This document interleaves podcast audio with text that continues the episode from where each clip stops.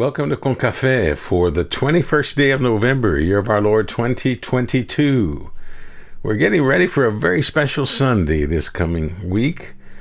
On Sunday, we start a special season, and this is one of the passages recommended for this new year of lectionary studies. It comes from the very first gospel that we find in the New Testament, the Gospel of Matthew, chapter 24, verses 36 to 44. And I'm reading it this in the message version of the Bible. And the title of the devotional is called He's Coming. He's Coming. And I pray we're ready. Are you? Hear now the word of God, verse 36 from chapter 24 of Matthew. But the exact day and hour, no one knows that. Not even heaven's angels, not even the Son only the Father knows. The arrival of the Son of Man will take place in times like Noah's. Before the great flood, everyone was carrying on as usual, having a good time right up to the day Noah boarded the ark. They knew nothing until the f- flood hit and swept away everything. Two men will be working in the field. One will be taken, one left behind. Two women will be grinding at the mill. One will be taken, one left behind. So stay awake, alert. You have no idea what day your master will show up. But you do know this. You know that if the homeowner had known what time of night the burglar would arrive, he would have been there with his dogs to prevent the break in. Be vigilant just like that. You have no idea when the Son of Man is going to show up. This, dear friends, is the word of God for the people of God, and we say, Gracias a Dios. Thanks be to God. So, friends, turn down the Christmas music turn off the early Christmas movies, eat up the last of the Halloween candy, and yes, go buy your turkey today before they run out, or so they claim. And listen, Jesus is coming back. You heard me. Jesus is coming back. It's something we read almost out of muscle memory every time we have Holy Communion in most of our churches. And this is the season that's starting this coming Sunday. We call it Advent.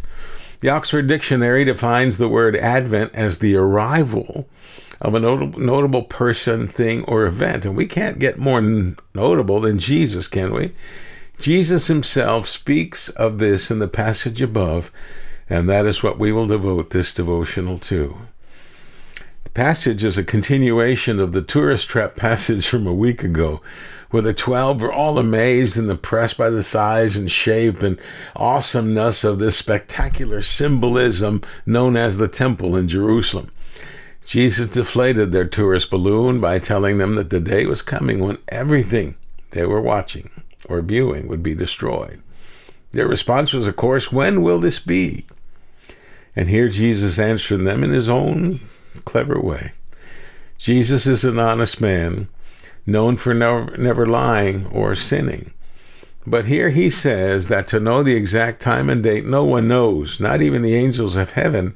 And here's the shocker not even Jesus knows. Only God the Father knows.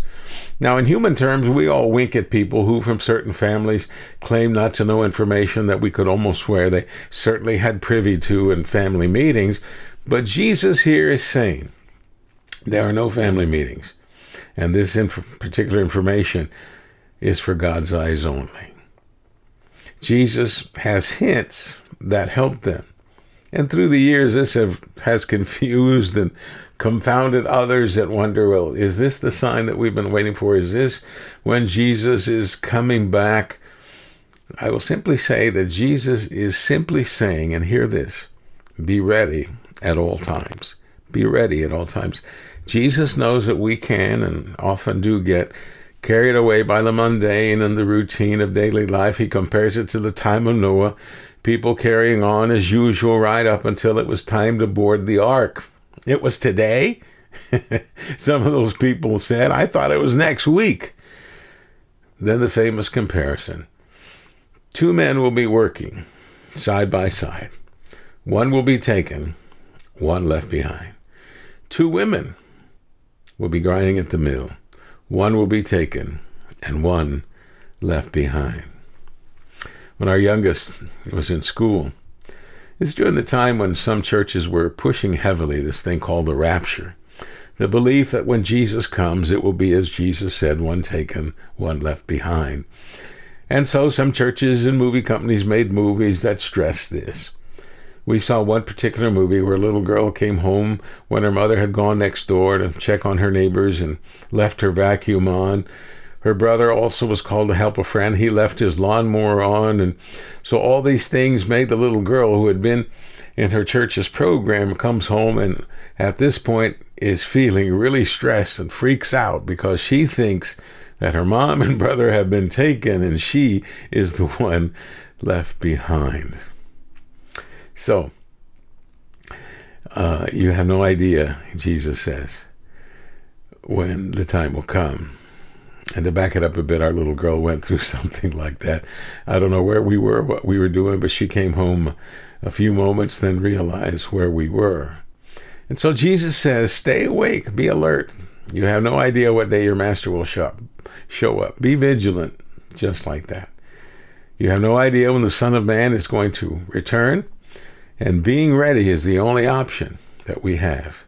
Live a life, Jesus says, that glorifies God, serves others, loves all people, and shows compassion and empathy to all people.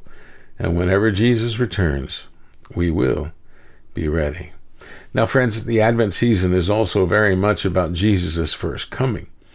This season also helps to prepare our hearts and minds for Jesus' birth and the event that we call Christmas. That first Christmas, the world was not ready.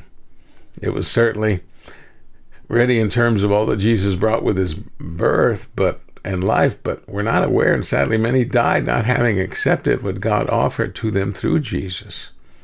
So, my prayer is may the distractions, beautiful as they are, of this holiday season, not draw us away from the true meaning and purpose of Jesus' birth and Jesus' arrival. May it also help to strengthen our faith that Jesus will return one day and we should be ready. Let's pray. Heavenly Father, may our lives glorify you in all ways. May we truly proclaim the love behind that night in Bethlehem in ways that invite others to come to know you in awesome ways. For it's in Christ Jesus' name that we pray. Amen. Dear friend, thank you so much for joining us. I pray this has brought a blessing to your life. I pray you have a great and blessed day in the Lord. And here's your call to action see beyond the decorations of Christmas to concentrate on the true markings in you that identify you as a follower and servant of Jesus. Receive my love and blessings for joy. I'm Pastor Dadi Valverde. May the Lord bless you and keep you. Please know how much I love you and how much I thank God for you. Amen. I'd be remiss not to give you an update on our brother George Signs. I spoke with him today, Sunday afternoon. He was still in the hospital. His numbers were not quite where they wanted to, to be early Sunday morning, and then Sunday afternoon, the doctor came and checked him again. And the doctor shared the good news that he should be leaving the hospital today, Monday, God willing. And so keep our brother George Signs and prayers that today he leave the hospital and is able to recover safely and smoothly at home. Pray for his wife Susanna and uh, for their their their family and for all who love him and care for him. Continue to pray for one another and thank God for all the blessings that God has shared with you. Amen.